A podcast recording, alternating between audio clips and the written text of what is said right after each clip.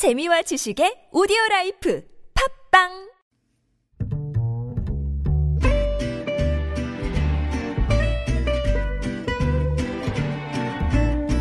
Good evening, everyone. Welcome to the evening show. 오늘 서울에 폭염특보가 발효될 정도로 더웠습니다. 밤사이 강릉과 양양에는 첫 열대야도 나타났다고 하는데요.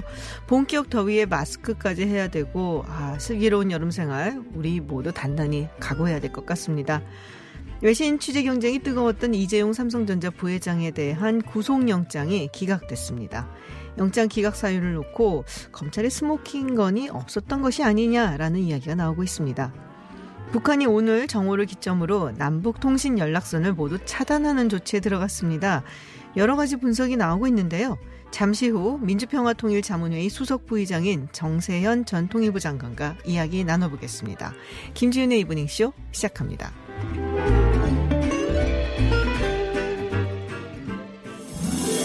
Welcome to Unfiltered. North Korea's latest CNN was given 미국 오하이오 일본의 주지사는 백색 국가 명단 should be on the air at six 국내외 소식을 한 번에 들려듣는 뉴스 서울 타임즈 네, 서울 타임즈 시간입니다. 오마이뉴스 박정호 기자 그리고 프레시안 곽재훈 기자와 함께합니다. 어서 오세요. 네 안녕하십니까 안녕하세요. 네, 북한이 공동연락사무소 비롯해서 남북 간의 모든 연락 채널 아, 차단했습니다. 네 그렇습니다 그러니까 어제 사실 공동 연락사무소 네. 오전엔 통화가 안 됐지만 오후엔 통화가 됐잖아요 맞아요. 그래서 뭐 북한이 밀당하는 거 아니냐 음. 이제 어떻게 잘 풀어나가면 되지 않을까라고 했는데 오늘 아침 일찍 속보가 떴습니다 네. 다 차단한다고 했고요 12시부터 차단한다고 했는데 음. 정말 차단이 돼서 통신이 지금 안 되는 상황입니다 음, 뭐이 군의 그러니까 동해 서해지구 군통신선도 네네. 그렇고요. 함정간 국제 상선 공통망 이것도 음. 안 되고 또 청와대와 북한 국무위원회 그 네. 연결한 한라인도 있지 않습니까? 네. 그것도 어. 사용도 못 해보고 그러니까요. 지금 2년 만에 끊겨 버렸습니다. 아, 그리고 한 가지 또 눈에 띄는 게 대남 사업을 철저히 대적 사업으로 전환해야 한다. 이걸 강조했거든요. 이거 적이 된 건가요? 그러니까요. 아, 너무 어. 가슴이 아프더라고요, 저는. 그리고 배신자들과 쓰레기들이 저지른 죄값을 정확히 계산하기 위한 단계별 대적 사업 계획들을 심의한다. 음, 아, 이런 얘기까지 해가지고요. 글쎄 뭐 어조가 항상 네. 굉장히 세기는 했는데 여전히 아. 좀 이제 뭐 쓰레기도 되고 배신자도 되는. 네, 근데 네. 계속해서 이렇게 계속 때리니까 네네. 이제 아프더라고요. 자, 그럼 이게 뭐 누가 봐도 사실 이제 모든 일의 책임은 남한이 있다. 뭐 이런 식으로 얘기를 하는 것 같은데 네. 우리 정부 입장은 어떻습니까? 일단 통일부에서는요, 오늘 통일부 당국자를 통해서 남북 간 통신선은 소통을 위한 기본 수단이므로 남북 간 합의에 따라 유지돼야 한다. 뭐 간접적인 비판의 입장을 냈고요. 네. 우리 정부는 남북 간의 합의를 준수하면서 한반도 평화와 번영을 위해 노력해 나갈 것이라고 밝혔습니다. 이 통일부 당국자는 연락선은 소통의 기본 수단이고 합의에 의해 개신된 만큼 합의 이행 차원에서 우리가 할 수 있는 일을 하겠다 이런 음. 입장을 밝혔습니다. 청와대에서는 별도 입장이 나오지 않았고요. 그냥 통일부 발표 내용을 참고해달라고만 했습니다. 네. 자, 이 관련해서는요, 좀 더 자세하게, 어, 잠시 후에 정세현 전 장관과 이야기 나눠보도록 하겠습니다. 어, 지난 주말에 저도 이거를 이제 아는 지인한테 받았었는데요. 네. 이탄희 의원, 공황장애로 지금 잠시 뭐 일을 좀 접겠다. 네, 이런 이야기를 아, 했단 예, 말이에요. 그렇습니다. 국회를 떠나서 치료에 전념하겠다는 얘기를 했는데, 근데 네. 이게 규정에는 없다면서요? 네. 그래서 기- 국회에서 지금 반려한 것으로 나와 있어요. 그러니까 지금 국가 공무원법을 근거로 이탄희 음. 의원이 60일의 병가 신청서를 국회의장실에 제출했어요. 네. 근데 이게 처리가 안 된 겁니다. 그러니까 병가를 처리할 법적 근거가 없다는 게 이유였는데요. 현행법을 보면 국회의원은 국가 공무원에 해당하는 연가나 병가 개념이 없는 거예요. 음, 그러니까 뭐 개념이 없으니까 네네. 이게 안 되는 거죠, 그냥. 아. 할 수가 없는 거예요. 그럼 어떻게 해야 해도. 돼요? 그래서 병가가 아니라 사고 등으로 본회의에 불출석하는 경우에 청가서 청가서. 또는 결석 신고서를 제출해도 될 계획이거든요. 네네. 이걸 내는 겁니다. 아. 그러니까 지난 20대 국회를 보면 신보라 전 통합당 의원도 출산을 위해서 본회의 불출석 청가서를 제출한 적이 있어요. 네네. 뭐 그때도 뭐 출산 휴가나 병가나 이런 게 아니었고 아, 이렇게 낸 적이 있거든요. 청가였군요. 네. 네. 그래서 이탄희 의원도 어제 본회의에 청가서를 제출하고 불참을 했습니다. 음. 그래서 국회 본회의 때가 내일도 국회 본회의가 열리는데 청가서를 제출하면서 음. 뭐 휴식을 이어갈 것으로 보입니다. 이렇게 해서 깨알 지식이 쌓여가네요. 네, 국회의원들이 이제. 뭐, 병, 뭐 병가나 연가 이런 게 없는 줄은 저도 처음 알았거든요. 네. 대신에 청가가 있다. 지금까지 해온 활동을 보면 굳이 그런 게 필요하지 않으셨었죠. 아, 이런 뼈를 때리는 또 아, 이야기를. 그냥 안 나오면 된다. 그냥 그냥 어, 안 그냥 안 그냥 안 나와도 되는 나왔었죠. 그렇죠. 네. 거리로 나갈 수도 있는 거고 그러다가. 네. 이번에 보면 민주당이 주장하는 게 일하는 국회예요. 네. 그래서 이번 법안이 많이 만들어지면 국회 본회의나 뭐 위원회 참석 안 하게 되면 세비가 깎이거나 음. 뭐 불이익이 있을 수 있어요. 아. 뭐 그렇기 때문에 이거는 꼬박꼬박 청가서를 아마 낼 것으로 보입니다. 그렇군요.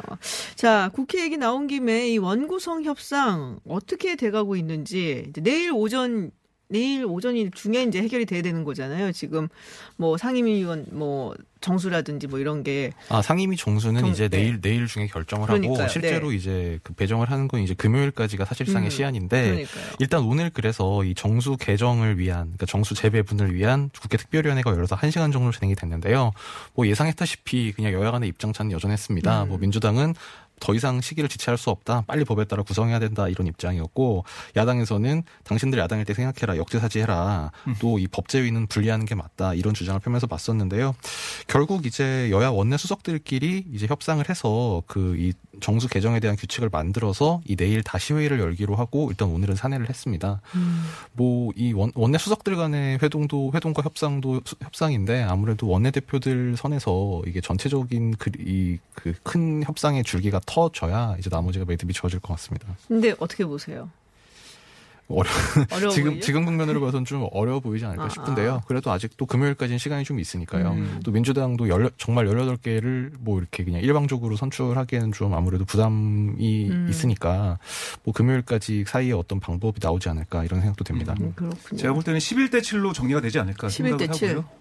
여당이 미- 법사위를 아니, 가져가고 숫자가 중요한 게 아니라 사실은 네. 법사위가 법사위, 중요한 거잖아요. 예. 네. 아, 아무래도 민주당이 법사위는 포기하지 않을, 않을 것, 것 같다. 같다는 생각이 듭니다. 네, 알겠습니다. 자, 지금 수도권 집단 감염 계속 확산하고 있습니다. 네. 상당히 좀 걱정스러운데 저도 오늘 굉장히 문자 여러 개 받았거든요. 네, 네. 근데 광명 어르신 센터에서도 지금 확진자가 6명이나 나왔다고요. 네, 어르신. 어르신이라니까 더 걱정이 돼요, 지금. 그러니까요. 이 치명률이 높기 때문에 네. 걱정할 수밖에 없는데요. 입소자 3명, 또 시설 음. 종사자 3명, 이렇게 6명의 확진 판정을 받았습니다. 어떻게 감염됐는지 봤더니 입소자 일부가 용인 큰나무교회 예배에 참석을 했었어요. 아, 아, 아시겠지만 용인 큰나무교회는 서울 양천구 탁구장을 찾았던 방문자가 예배를 본 곳이거든요. 네네. 그러니까 결국 탁구장발 감염이 교회를 거쳐서 어르신 보호센터까지 간 겁니다. 좀 이런 점이 좀 무서워요. 그러니까요. 사실. 그 이렇게 여러 번 건너뛰는 적이 없었는데 막 2월, 3월 그때는 네. 지금은 뭐 근데 아. 여기서 또 어떻게 또 튈지 모르니까 네. 계속 좀 봐야 되는 상황이고요.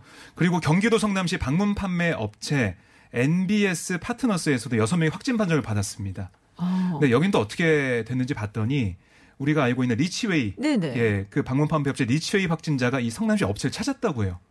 그러니까 이건 아. 리치웨이발 감염이에요. 아 그렇군요. 예. 그러니까 어제 확진된 중국 동포교회 쉼터 확진자들도 리치웨이발 네. 감염이었잖아요.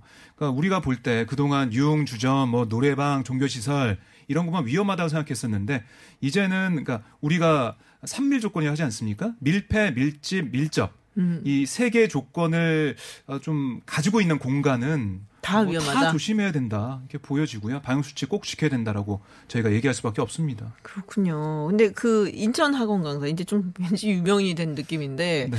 네. 이 인천 학원 강사 발로 확진 판정 받은 사람들이 굉장히 많잖아요. 지금 보니까 뭐 한 80명 가까이 된다고 네. 이런 얘기가 있는데 어떻게 뭐 인천시에서는 구상권 청구하고 뭐 이런 얘기가 있습니까? 그러니까 이 학원 강사가 한 달 만에 완치 판정을 어제 받았습니다. 네. 근데 뭐 다른 어, 그런 걸로 계속 입원하고 있다라고는 하는데요. 음. 어쨌든 이제 고발도 했고 경찰에 뭐 조사도 해야 되고 인천시가 구상권을 행사하느냐 마느냐 여기에 관심이 좀 모아지고 있는데 인천시는 뭐라고 했냐면 아직 구상권 청구는 검토하지 않고 있다라고 했어요. 음.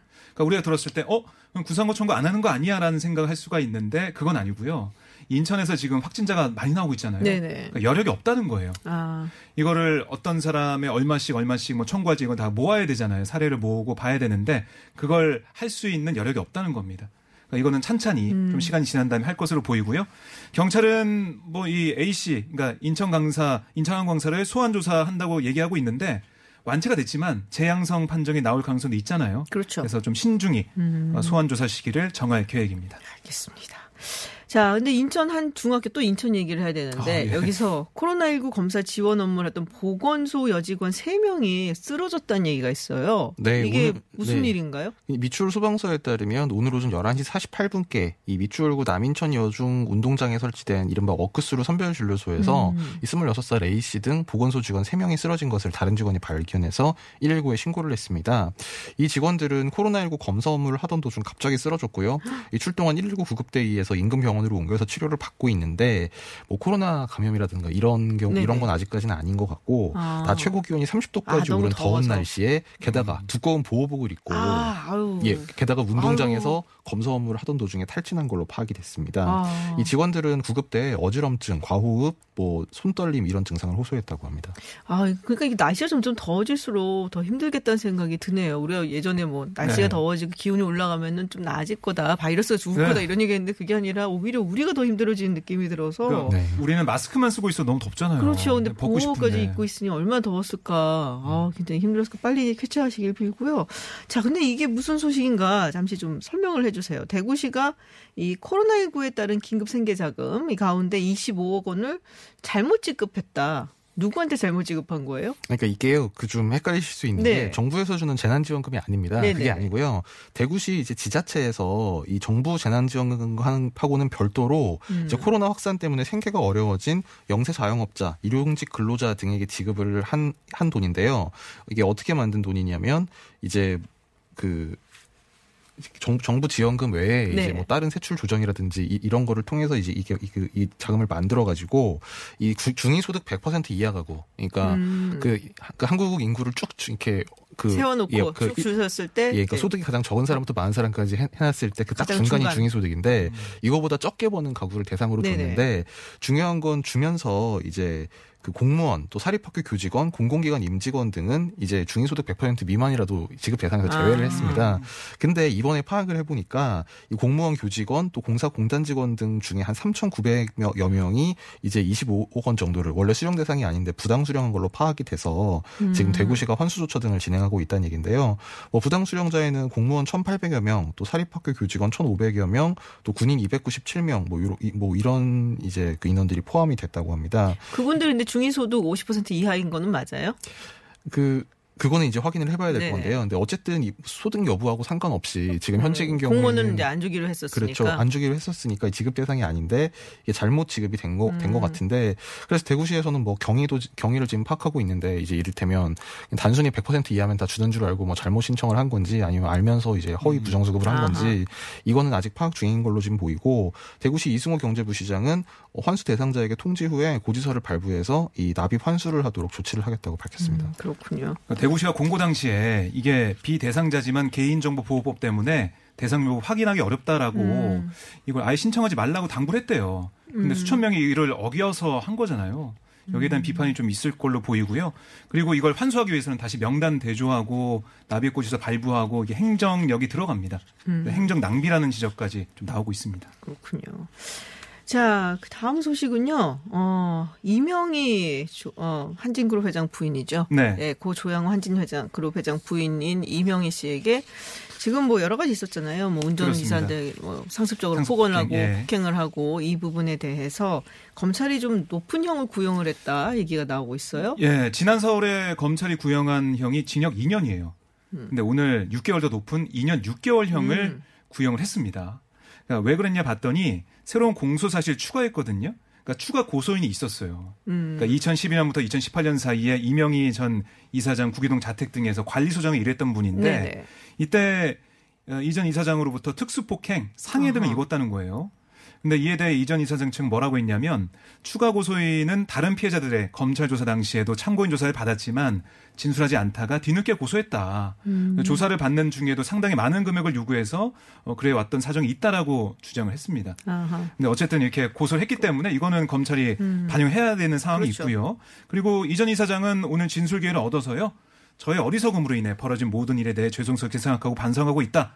재판부가 선처해 주신다면 앞으로 더욱 조심하고 반성을 살아가겠다. 감사하다라고 말한 다음에 재판부를 향해 고개를 숙였습니다. 네. 읍소를 하고 있는 한 거죠. 네.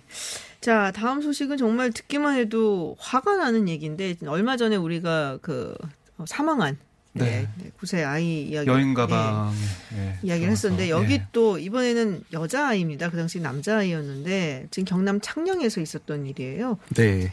아동학대 피해에 대한 경찰 조사가 진행 중인데 이 이야기가 너무 끔찍하잖아요. 근데 이제 의붓 아버지 그 당시에는 다른 아이는 이제 의붓 어머니였는데 이 경우는 네. 의붓 아버지고 친모가 학대에 가담을 했다는 얘기가 나오고 있어요. 예, 오늘 창녕경찰서에 따르면 이제 지난달 29일 오후 6시, 저녁 6시 정도에 이 잠옷 차림으로 도로를 뛰어가다가 주민에 의해서 발견된 이 9살 A양의 사례가 이제 좀 안타까움을 자아냈는데요. 당시에 발견 당시에 보면 눈이 멍들고 손가락에는 물집이 그리고 머리에는 찢어져서 피가 흘린 흔적이 남아 있었던 이제 아이였습니다. 그래서 경찰이 방- 방금 말씀하신 대로 계부와 이 친모 이 두 사람을 아동학 아동 학대 혐의로 지금 조사 중인데요. 이 조사 과정에서 A 양이 계부가 프라이팬에 손가락을 쥐셨다. 또 2018년부터 최근까지 그러니까 3년 동안 자신을 상습적으로 학대했다. 이런 진술을 한 걸로 이제 충격을 주고 있는데 오늘 추가로 나온 얘기는 이제 계부는 말을 안 듣고 거짓말을 해서 때렸다고 진술하고 일부 혐의를 시인했다. 경찰이 이렇게 밝혔고 이 친모는 조현병 환자인데 작년부터 치료를 받지 않아서 증세가 심해져서 함께 딸을 학대했던 걸로 파악됐다. 경찰 관계자가 이렇게 밝혔습니다. 지금 경찰은 이 의붓 아버지와 이 친어머니에 대해서 조사를 계속 해서 구속영장 신청을 검토하고 있습니다. 아, 이런 격리를 해놔야 되는 게 아닌가라는 생각. 이런 거 작품 들을 때마다 정말 예. 화가 나거든요. 너무 화가 나고요. 예. 아이가 이렇게 뛰쳐나오지 않았다면 또 어떤 일이 있었을까 너무 끔찍하더라고요. 대체로 이게 가정에서 일어나는 폭력 행위는 결국에는 죽음으로 맞이하는 경우가 굉장히 많아요.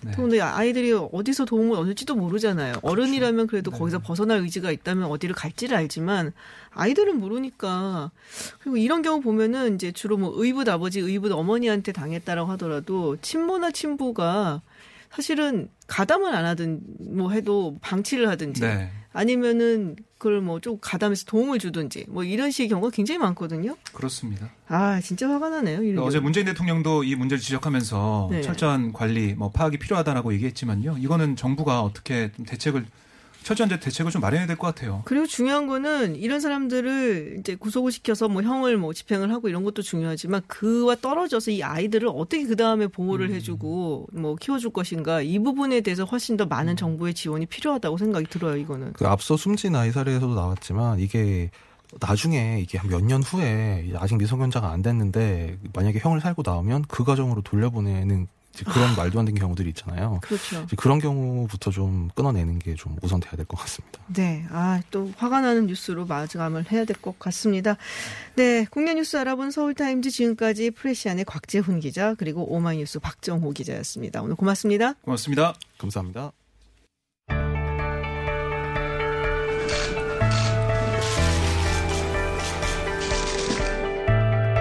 뉴스의 중심, 화제의 인물을 만나봅니다.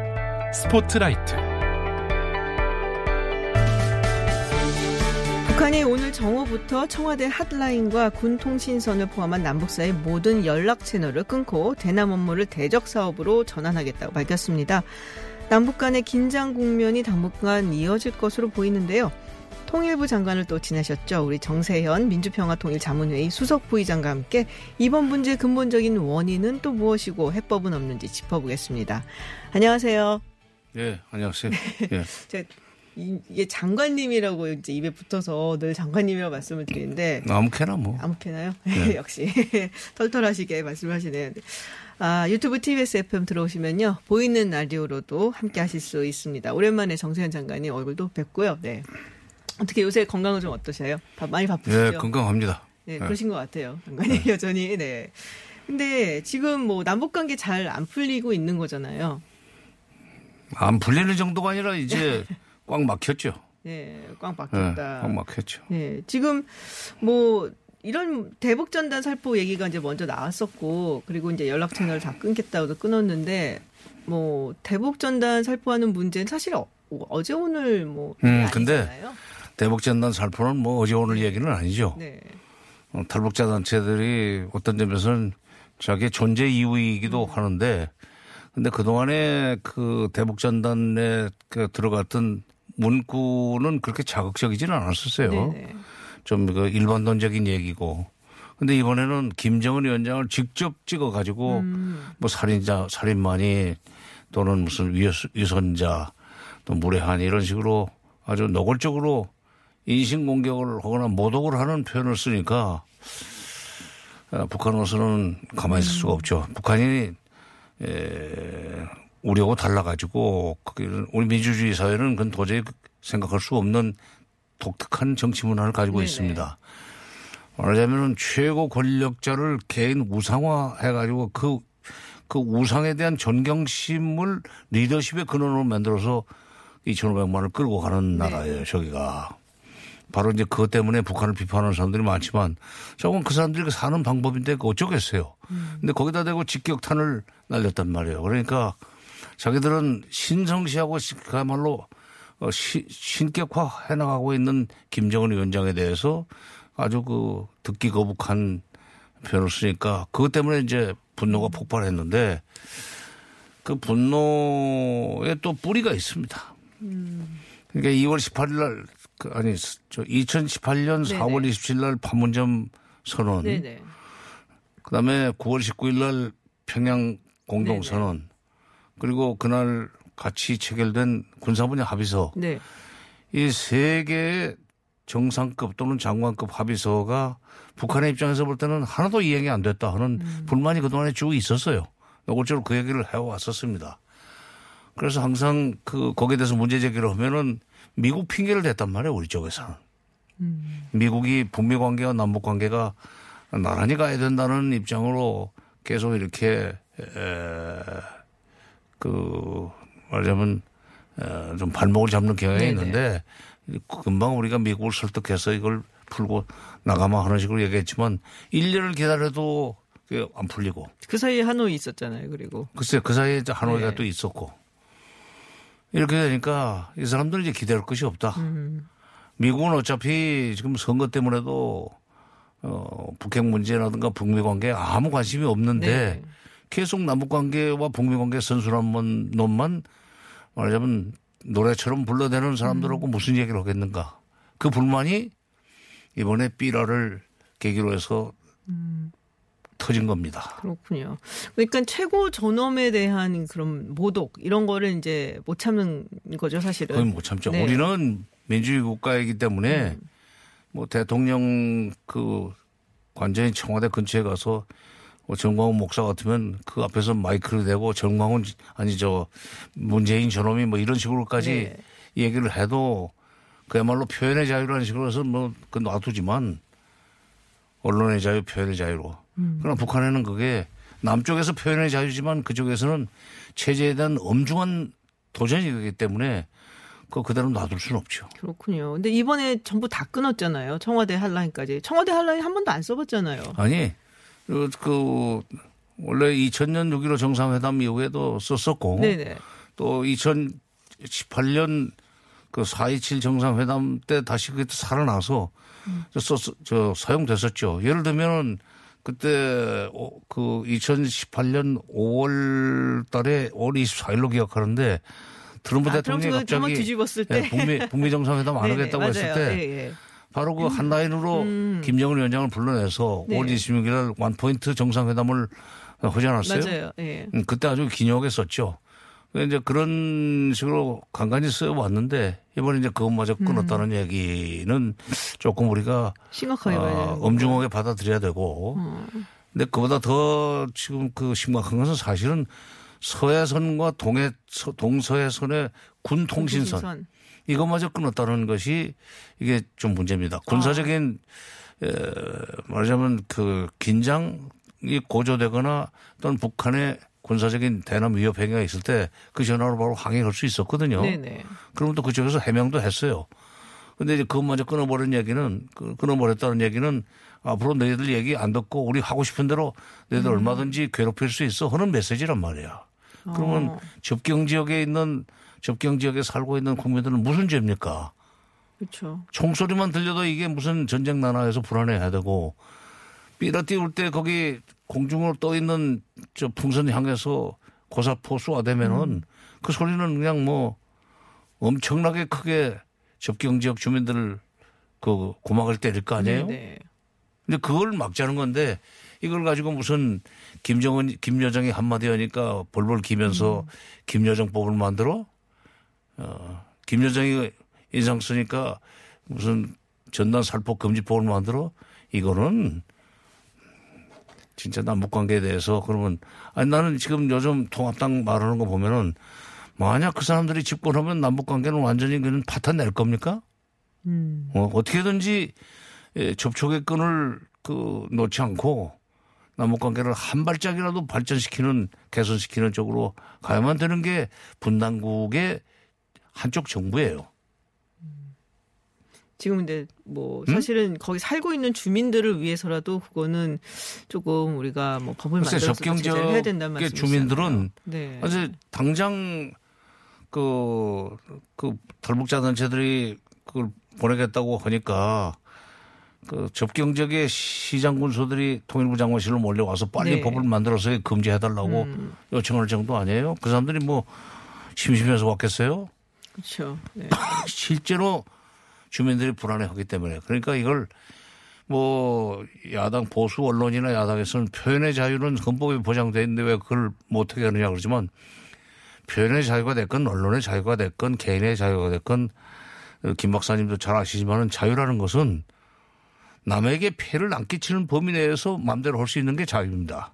그렇잖아요? 근데 이게 접경 지역 주민들을 불안하게 만들고 그들이 공포에 떨게 만드는 행동을 표현의 자유라는 말 하나 가지고 이 헌법에 보장된 정신이다. 그러니까 이거 마음대로 해도 돼. 그거는 어불성설이죠. 아, 참 답답한 마음이 많으실 것 같아요. 요새 남북 관계 돌아가는 걸 보면은. 근데 지금 대남 사업을 대적 사업으로 전환한다. 이건 정확히 어떤 의미인가요? 어, 적대 행위를 이제 노골적으로 하겠다는 얘기죠. 아, 도발도 있을 수 있고 군사적인. 그렇죠. 어. 그다음에 이미 예고를 했는데 어, 남쪽을 아주 피곤하게 만들겠다고 그랬어요. 그러니까 아주 자잘한 네. 뭐 위협 행위나 도발 행위 같은 것을 계속 이어가면은 네. 그말로 왕창 무슨 전쟁으로 이어질 수 있는 정도의 센 그 이 군사적 행동을 취하면은 무슨 한미 이 합동으로 무슨 대응이라도 할 수 있지만 네, 네. 그 정도도 아닌 그러면서 이게 군사적으로 치고 나가기도 애매하고 그렇다고 놔두기도 곤란하고 이런 것들은 여러 가지 그 방식이 있을 거예요. 그런 걸 해서 지금 피곤하게 만들겠다고 그러는데 정부가 피곤한 것이 문제가 아닙니다. 접경 지역의 국민. 네. 그다음에 수도권 국민들이 불안해요. 대한민국의 인구의 그이그 분포 상황이 좀 특수해서 남쪽에 5천만이 사는데 서울, 경기 경기도, 인천 이세 군데 2,500만이 삽니다. 네. 인구의 절반이 사는 지역이 불안에 떨게 만든다. 그거는 그 북쪽이 무슨 한마디 하니까 이쪽에서 쫓을 메고 법을 만들고 무슨 경찰을 동원하고 군을 동원해서, 동원해서 그 데모를 못해 아니 삐라를 못 부리게 한다는 게 그게 그게 무슨 김여정 무슨 뭐 뭐 뭐뭐 아부법 뭐 하명 뭐 어. 예. 근데 그 사실 그런 그- 식으로 얘기를 하면서 네. 그, 그, 그런, 그, 삐라 살포 금지를 시키지 말라는 식의 얘기는 정말로 소위, 이 정권을 장악하겠다고 생각하고 있는 소위 공식적인 정당으로서는 있을 수 없는 얘기들입니다. 근데 이제 그게 사실 근데 근본적인 이유는 아니잖아요. 북한 측에서 지금 저렇게 나오는 거예요. 지금 2018년 이후에 하나도 타겟 아까 처음에 말씀하셨던 것처럼 약속했던 게 하나도 이행되지 않았고 뭔가 해보려고 하면은 항상 미국이 안 된다 그래서 안 돼라고 얘기를 했기 때문에 이제 북한 측에서 굉장히 뭐 예를 뭐 얘기를 하자면 굉장히 화가 난 거잖아요. 그러니까 더 이상 너희하고는 얘기 못 하겠다라고 나온 건데 그럼 네. 이거 타겟을 어떻게 해야 되는지 그것도 좀 답답한 노릇이거든요. 글쎄요. 근데 이제 그 북쪽이 지금 내부적으로 보면은 굉장히 어려워요. 음. 아시다시피 작년 12월 28일부터 30일까지 4일 동안 네. 당 중앙위원회 전원회의를 연속해서 열지 않았어요. 네. 어, 대개 하루면 끝나는 게 중앙위원회 전원회의인데 이거를 4일씩이나 하는 건 그만큼 이, 이 대내외 사정을 엄중하게 본다는 증거였었습니다. 그리고는 거기서 결정 뭐, 하기를 뭐라고 했느냐면 앞으로 그 이 압박과 제재 속에서도 절대로 우리는 굴복하지 않고 외국에서 물자가 안 들어오면 안 들어오는 대로 자력갱생 자력부흥의 정신으로 정면 돌파해 나가겠다. 미국이 압박하려면 압박해라. 제재 같은 거 우리 겁나지 않는다는 식으로 큰 소리 치면서 뭔가 경제를 발전시키려고 지금 노력을 했는데 시작을 했는데 거, 거기도 코로나 있잖아요. 아니 1월 29일 날 국경 폐쇄를 한 뒤에 네네. 그 이전 시간에 중국에 나가 있던 사람들 지금 아직 북한에 못 들어가고 있어요. 아. 그 정도로 철저한 봉쇄를 하는 바람에 그러니 압록강 도망강의 국경을 통해서 물잔들 들어가겠어요? 음. 그다음에 또 4월 초면은 계약을 하는데 그 초중고 학생들이 6월 초에 좀 계약을 했단 말이에요. 네네. 그 얘기는 어린 학생들이 뭐 청소년들이 움직일 수 없는 정도의 그 긴박한 음. 코로나 상황이었다는 얘기인데 그렇다면은 어른인들 제대로 일을 활동을 할 수 있었겠냐 이거야. 경제라는 게 소위 노동력을 가지고 있는 사람들이 활동을 해야만 뭐 일용품이 만들어지고 먹을 것이 나오는 거 아닙니까? 네. 이걸 좀 6, 5개월을 깨끗이 놀았다는 얘기야. 음. 놀 수밖에 없었다는 네네. 얘기예요. 그럼에도 불구하고 그런 그 어려운 상황에서 김정은 위원장을 노동신문 보면 요즘 매일 경애하는 최고 령제다 령도자 동지 김뭐 령도자 김정은 동지께서 뭐 했다는 것을 내용은 별거 없는데 대문짝만하게 이게 그 네네. 항상 일면 노동신문 일면으로 띄웁니다. 그만큼 그 사람을 신격화 하는 건데 이게 거기다 대고 직격탄을 날렸단 말이야 삐라가. 그러니까 이게 5개월 동안 지금 아무것도 못해서 짜증이 나는데 이 직격탄을 날려서 진짜 최고 저놈을 막 그냥 밑에서부터 걸고 들어오니까 가만둬서는 안 되겠다. 그러니까 그동안에 쌓였던 불만 이것, 이것에 대한 그 이 분노보다는 일단 그 삐라, 삐라에 대해서 이것부터 버릇을 잡지 않으면 안 되겠다. 음. 어, 그 4.27 선언이나 9.19 선언 이행은 그 다음 문제다. 지금 순서는 그렇게 돼 있을 것 같아요. 아. 지금 경제가 안 돌아가는데요. 네. 금년이 2020년 아닙니까? 네네. 1945년 10월 10일 날 조선노동당이라는 게 창당이 됐어요. 그래서 금년 10월 10일을 그 디데이로 삼아 가지고 평양 종합 병원이라는 네네. 것을 지금 맨 짓고 있습니다. 그게 뭐 가장 아, 최우선 사업이라고 어. 그러더라고요. 그 말하자면 이 노동당 창건 75주년 기념 사업으로 그걸 공사를 추진하고 있는데 골조 공사는 웬만큼 했을. 때다 사진 보니까. 근데 골조 공사 끝나면 뭐래요? 의료 기기가 들어가야 될거 음. 그렇죠. 아니에요. 이런 것을 보내줄 수 있는 데는 남한밖에 없단 한국밖에 말이야. 없죠. 미국은 절대로 안 줄 거고. 네네. 그러려면 남북 간에 뭐, 그, 금강산이든지 철도도로 연결이든지, 죄송합니다. 이런 사업이 계속돼야 되는데, 이런 걸 해줄 생각은 안 하고, 최고, 제가 오늘 목, 목을 많이 썼더니 지금 됐네요. 그, 그런 걸 해줄 생각은 꿈에도 하지 않고 미국 핑계만 대고.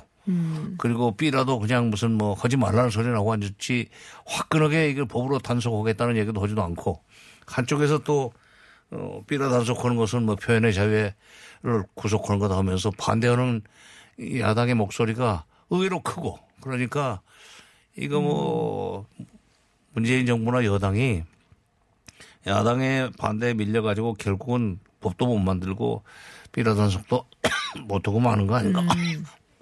근데 이제 항상 그 말씀을 하셨거든요. 그런 우려가 지금 북한 네. 지도부를 지금 엄습하고 있는 것 같아요. 근데 항상 이제 우리 정부가 좀 선제적으로 나서야 된다는 말씀을 많이 하셨거든요. 예전부터. 그전에 다른 데서 말한 걸 어떻게 또 기억을 하고 아, 있어요. 다 듣죠. 제가 장관님 나오시는 건 항상 찾아서 스토킹 하듯이 듣고 있는데 어, 이 상황에서 또 이제 문재인 정부가 뭔가 할 수 있는 게 있을까요? 지금 저쪽에 지금 다 대북. 차원에서는 나는 없다고 생각합니다. 아. 저렇게 돼 있는데 북쪽에다 대고 뭐 아니 그게 아니고 뭐 회담을 뭐 비공개라도 하자 그런 식으로 하는 건 그야말로 비굴 하고 또 그게 이제 들통나면은 정말 이제 문재인 정부는 갈 데 없어요. 일 지금은 할 수 있는 일이라는 것은 미국을 설득하는 거예요.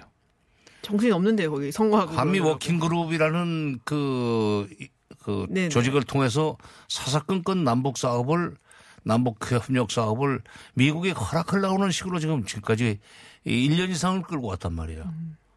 아니 뭐 다 더 잘 아시겠지만 9.19 군사 분야서 합의서가 합의 발표된 날그 폼페오 장관이 강경화 장관한테 전화해서 노발대발 했다는 거 아니에요. 네. 누구 맘대로 이런 거 만들었느냐. 그때부터 정확하게 한 두 달 또 안, 좀 채 안 돼가지고 11월 중순에 한미 워킹그룹이라는 게 나옵니다. 그러더니 사사건건 거기다 대고 우리가 가서 물어보는 그 이 소위 한미 공조를 하는 과정에서 금강산도 안 된다. 뭐 개성공단도 안 된다. 철도 도로 no.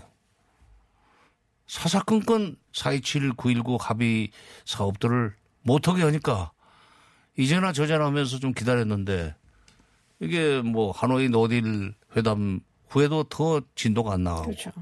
계속 이쪽에서는 선순환만 놈만 얘기하고 그러니까 음. 이제는 더 이상 기다릴 것도 없고 뭐 마음대로 해라. 이제 그 너희들 그 남쪽에 대한 기대는 접었다. 그리고 이런 대북 적대적인 행위를 최고의 적대적인 행위를 방치하는 말로만 그 다스리려고 하는 정도의 정부 정부라면은 아주 상정을 안 할 수도 있다는 식의 지금 판단을 했고 그게 대남 사업을 적대 사업으로 네네. 대남 사업을 대적 사업으로 바꾸겠다고 음. 얘기를 하게 된 동기고 나는 그건 적어도 어, 한 3, 4개월 이상 그렇게 가리라고 봅니다. 아 그렇군요. 근데 이제 미국을 먼저 설득해야 되는 말씀을 미국 하셨는데. 설득을 해서 네. 미국을 미국을 설득을 해야 되는데 어차피 미국은 지금 못 움직이게 돼 있는 거 아니에요. 지금 그렇죠 스케줄상. 그리고 네. 북미 관계와 남북 관계 선순환이라고 그러면 또 비핵화와 남북 관계가 또 그 나란히 가야 된다고 그런단 네네. 말이에요.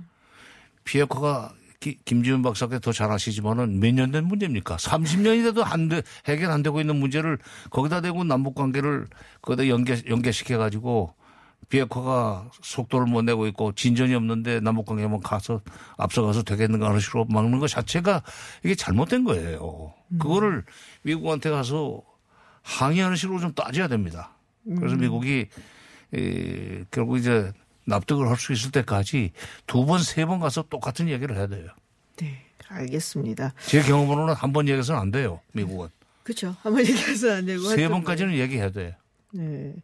한국 정부 상당히 좀 어려움에 처한 것 같은데 오늘 뭐 굉장히 뼈 있는 말씀 많이 해주셨고요. 결국에는 또 미국의 이야기를 많이 해서 우리가 좀 자체적으로 풀어나갈 수 있도록 좀 강력하게 대응을 해야 된다. 그쪽부터 먼저 해야 된다는 말씀을 해주셨습니다.